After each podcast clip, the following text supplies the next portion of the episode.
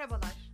Yılın son gününde eklediğim bu bölümde şirketlerde bazen sancıya dönüşen yeni yıl kutlamalarını, tüm bir yılın değerlendirildiği ve zurnanın zırt denildiği yer olan performans görüşmelerini ve çalışan anneler için her yıl başında olduğu gibi bu yılda alınacak yeni yıl kararlarına ek olabilecek yeni yıl rutinlerini anlatacağım. Haydi başlayalım.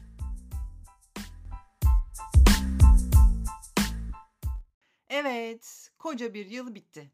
Ve bizler gene zamanın nasıl geçtiğini gerçekten anlamadık. Sanki zaman son yıllarda her zamankinden daha hızlı mı akıyor? Ne zaman sabah, ne zaman akşam oldu? Pazartesi başladı, cuma nasıl geldi? Gene bir hafta sonu sanki hiçbir şey yapmadan nasıl geçti diye söylene söylene koca bir seneyi devirdik. Genelde bunun sebebini yaşımız ilerledikçe hissettiğimiz bir durum olarak görsek de bilim adamları da artık bir günün 24 saatten daha kısa olduğunu vurguluyor. Yapılan çalışmalara göre dünya son 50 yıldır hiç olmadığı kadar hızlı dönüyor ve bu yüzden bir gün artık 24 saatten daha kısa bir sürede tamamlanıyor. Life Science'da yer alan bir habere göre 19 Temmuz 2020 tarihinde bir günün 24 saatten 1.47 milisaniye daha kısa sürdüğü ortaya çıkarıldı. Aynı habere göre bu 1960'lı yılların sonlarından itibaren kayıtların tutulmaya başlanmasından bu yana saptanan en kısa gün olarak kayıtlara geçti. Yani evren bize oyun mu oynuyor, zaman mı kısalıyor, yoksa biz mi daha hızlıyız bilemem ama zaman hızlı geçiyor ve biz ona ayak uyduramıyoruz. Bakınız 2022 bitti bile. Her yılın bitişinde olduğu gibi bu yılın bitişinde de kimi çalışanlar için bitişler ya da başlangıçlar söz konusu olabiliyor. Neyden bahsediyorum? Tabii ki işten çıkartmalardan ve terfilerden bahsediyorum. Genellikle e, arkadaşlar içine girdiğimiz süreci asla kişisel algılamayın. Her şirket büyümek için bazı adımlar atmalıdır. İşte tam da bu sebeple aslında büyümek için küçülüyoruz. Açıklaması ile ya performansa bağlı ya da yöneticisinin kişisel sebeplerinden ötürü işten çıkarılmalarda yaşanıyor sene sonlarında. Tabii ki işini yapmayan, savsaklayan, uyumsuz, kötücül kişilerin işlerine devam etmelerini savunacak değilim. Eğer adaletli bir şekilde yapılıyorsa işten çıkartmalar yapılmalıdır. Ama hepimiz biliyoruz ki böyle dönemlerde yöneticisinin adamı olmayan ki bunu tırnak içinde söylüyorum, çalışanlar da işten çıkartılabiliyor. Peki bu mantığa sahip yöneticiler işten çıkarılıyor mu? Eh, çok az. Kendi profesyonel iş hayatımda iki tane bu tarz üst düzey yöneticiyle çalıştım. Ne sene sonunda ne de sene başında işlerinden asla olmadılar. Onlara bir şey olmuyor kardeşim. Tabii ki terfiler de genellikle yıl sonlarında açıklanıyor. Terfi için süreç ve mülakatlara girenler ya da bu süreçleri geçip terfi havuzunda bekleyenlerin atamaları da genellikle sene sonlarında açıklanıyor. Bir pozisyona 5 kişi talip olsa da bir kişi atanıyor ama olsun. En azından biri atanıyor. Burada da adalet karşımıza çıkıyor. Adamcılığın, torpilin olmadığı, hak edenin hakkını aldığı gerçekçi bir atamaysa ne ala. Ama adaletsiz bir terfi söz konusu oluyorsa geride kalanlar ne yapıyor? Hop, özgeçmişi güncelle, iş fırsatlarını açığın butonunu aktife al. Bir de sene sonu yapılan yıllık şirket toplantıları vardır. Tüm şirket toplanıp genellikle Antalya'ya gidilir. 3-4 gün otele kapanıp gündüz toplantı, akşam dibine kadar açık büfe ve bazı şirketlerde gece boyu süren sınırsız içki macerası başlar. Eğer sevdiğiniz ekip arkadaşlarınız varsa bu toplantılar katlanılabilir oluyor. Ama eğer kendi normal hayatınızda asla görüşmeyi tercih etmeyeceğiniz insanlarla aynı ekibe düşmüşseniz konuşmamın başında söylediğim o hızlı akan zaman o otelde akmaz, durur, saniyeler saat gibi sürer. Gene bu toplantılarda nerede ne yapacağınız da önemlidir. Tuvaletinizi bile iki arada bir derede yapmanız gerekir. Çünkü ortadan kaybolmak şu lafları duymanıza sebep olabilir. Nerede bu kız ya? Gene ortadan kaybolmuş. Yani herkes burada ama Gökçe nerede? Yok. Aylin'cim Gökçe'yi arar mısın? Neredeymiş? E, neredeyse gelsin. Şurada biz bize hep beraberiz. Nedir bu hemen kaçmak gitmek? Hayır ne yapıyor olabilir? Yani ne yapıyor olabilir? Ya ne yapıyor olabiliriz? Mesela tuvaletimiz gelmiştir. 20 dakika yalnız kalmak istemişizdir. Terlemişizdir, üstümüzü değiştirmemiz gerekmiştir. Uykumuz gelmiştir, azıcık uzanmışızdır falan. Bir de şu var. 20 yıl boyunca çalıştığım farklı şirketlerde onlarca sene sonu toplantısı gördüm. İş dışındaki arkadaş çevremin de çalıştığı şirketlerde bu tarz toplantılar oluyor. Onlardan da dinliyorum. Ben daha seneyi kötü kapatan şirket duymadım, görmedim. Hepsi seneyi hedeflerine ulaşarak kapatıyor. Yani gerçek verilerle içinde bulunduğu pazarın lideri olan şirketler dışında ucundan kıyısından tutulan zorlama verilerle zorlu bir seneyi hepimizin gösterdiği yüksek efor ve çalışma azmiyle çok başarılı tamamladık diyen genel müdürler vesaire olmadığını söyleyemeyiz sanırım. Her sene bir önceki seneden daha zordur, hedefler daha zordur ama mutlaka sene sonunda tutulur ama aynı şirket küçülür, maaş zamlarına gelince de kem küm olur. O Antalya toplantısında tüm çalışanlar bundan şikayet eder ama kimse el kaldırıp tabii ki bunu dile getiremez. Aslında tam da bu konuları dile getirmesi için üst düzey yöneticiler vardır o şirketlerde.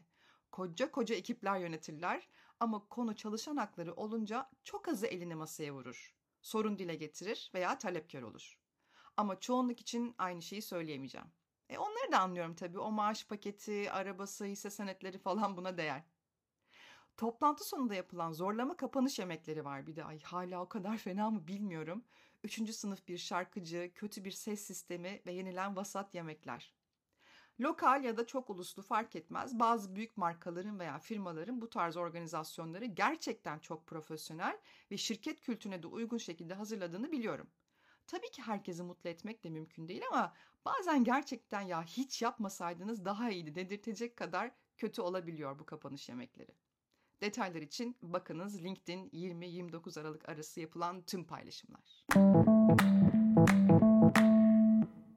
Gelelim şimdi şu performans görüşmelerine. Prim ve maaş zamlarını da etkileyebilen bu görüşmeler maalesef çok ciddi alınarak yapılmıyor. Yani en azından ben öyle gördüm. Sizin şirketlerde durum nasıl bilmiyorum. Genelde yöneticilerde e, gel şu performans görüşmeni de yapalım da aradan çıksın durumu oluyor. Toplum olarak geri bildirim vermek ve almak konusunda da zayıf olduğumuz için bu görüşmelerde genelde böyle sığ sularda yüzüyor. Bir de performans segmentleri var şirketlerin. Yani diyorlar ki kural olarak e, şirket çalışanlarının sadece %20'si yüksek performans puanı alabilir. E, bu durumda yöneticiler de ekibindeki herkes ya gerçekten yüksek performans göstermiş olsa bile bu %20 oranında kalmak için bazı çalışanlarına orta veya düşük performans puanı verebiliyor. İşte bu durumda da adaletsiz bir ortam ortaya çıkmış oluyor. O sene boyunca yöneticinizle kaç kez kahvaltı yaptığınız, kaç kahve aldığınız, kaç gece mesaiye kaldığınız gibi durumlar bu puanı belirlemede etkili olabiliyor. Ne yazık ki. Peki ya yeni yıl hediye çekilişleri? Ay ya ne var yani hediye vermek de güzel işte diyebilirsiniz ama bence hediye gerçekten böyle sevdiğim birine gerçekten içinden geldiği için verilmeli. Belirlenen bütçeyle zorlama yapılan bu çekilişler ve alınan hediyeler hediyenin hediye olma anlamını yitiriyor. Ya hele ki şu an içinde bulunduğumuz böylesi ekonomik ortamlarda bu hediye işinin serbest bırakılması gerektiğini düşünüyorum. Ben bilmiyorum siz ne düşünüyorsunuz? Ya aslında yani şu da var. Hediye gerçekten insanı iyi hissettiren bir şey. İçinizden geliyorsa, karşınızdakini de mutlu görmek sizi mutlu ediyorsa alın gitsin be tabii yani. Şimdiye kadar anlattığım her şey beyaz yakalı kadın ve erkekleri yani geneli kapsayan konulardı. Ama bu anlattıklarım içinden de kadın ayrımcılığının nasıl yaşandığının örnekleri çıkıyor maalesef. Mesela kadın olarak o büyük toplantılarda ne giydiğiniz, ne kadar içki içtiğiniz, nasıl dans ettiğiniz ön yargılı fikirler oluşturabiliyor. Evli barklı çoluk çocuklu kadının kıyafeti hareketlere bak, lafları dolanıp durabiliyor. Üstelik bu lafları evli barklı çoluk çocuklu erkekler hatta diğer kadınlar bile söyleyebiliyor. İşten çıkarılmalarda da kadınlar erkeklere göre daha fazla kaybediyor. Genellikle ülkemizde ailenin geçimini sağlayan erkektir görüşü hakim olduğundan işten ilk çıkarılacak kesim olarak kadınlar veya işe yeni giren işten çıkarılması halinde maliyeti fazla tutmayacak olan kesim tercih edilebiliyor.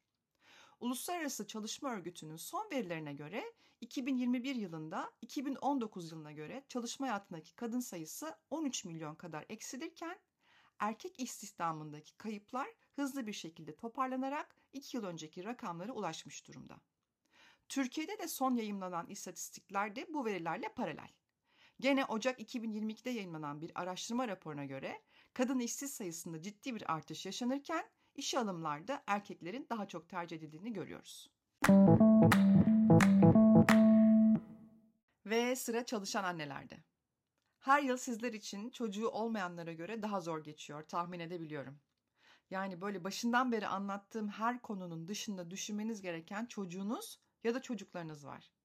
Şimdi size birazdan bazı rutinler söyleyeceğim. Bunlar iş yaşamı ile ilgili değil, kendi sosyal yaşamınızla ilgili rutinler olacak. Bunları uyarlayabilirseniz hayatınızda böyle bir takım faydalarını görebileceğinizi düşünüyorum açıkçası. Yani belki omuzlarınızda taşıdığınız yüklerin bazılarını azaltıp ya da hafifletebilirsiniz diye de eklemek istiyorum.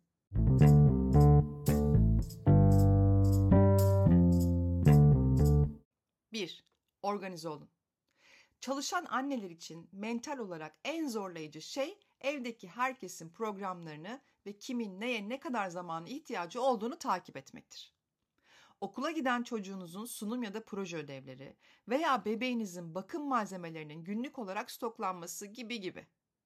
Organize olamadığınız için kaç kez sabah 7'deki bir toplantıyı unuttuğunuzu ya da önceden plan yapamadığınız için çok önemli bir sunuma geç kaldığınızı bir hatırlayın lütfen.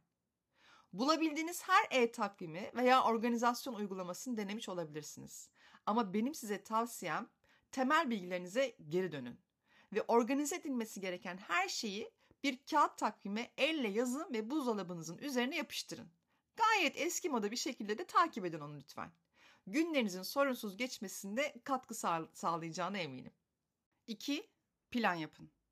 Her gün işlerinizin sorunsuz yürümesi sıkı bir programa ve iyi planlanmış bir rutine bağlıdır. Çocuğu kim alacak, toplantısına kim katılacak vesaire gibi. Eşinizle kendinize görevler atayın ve eşinize de lütfen sorumluluk verin.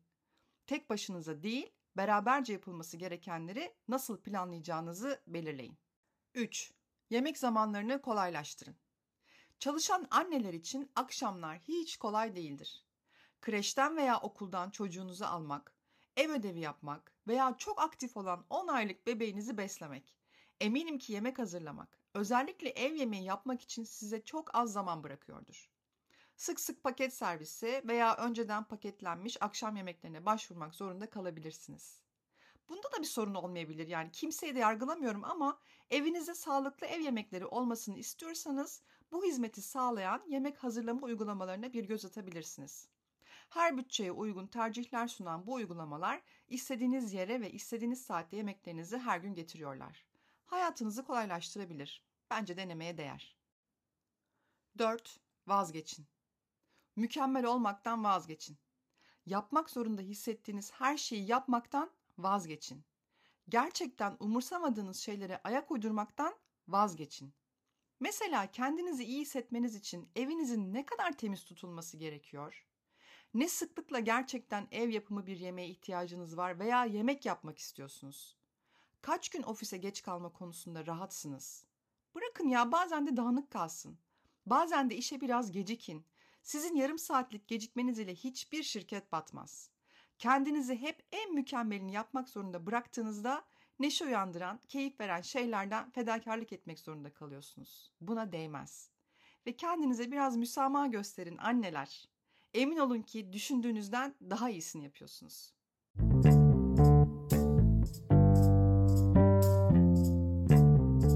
Evet, yılı bitiriyoruz. Hepinize sağlık, mutluluk ve kazançlarla dolu güzel bir yıl geçirmenizi diliyorum. Varsa yorumlarınızı veya paylaşmamı istediğiniz konuları Kurumsal Kadınlar Instagram hesabımdan bana iletebilirsiniz. Yeni yılınız kutlu olsun.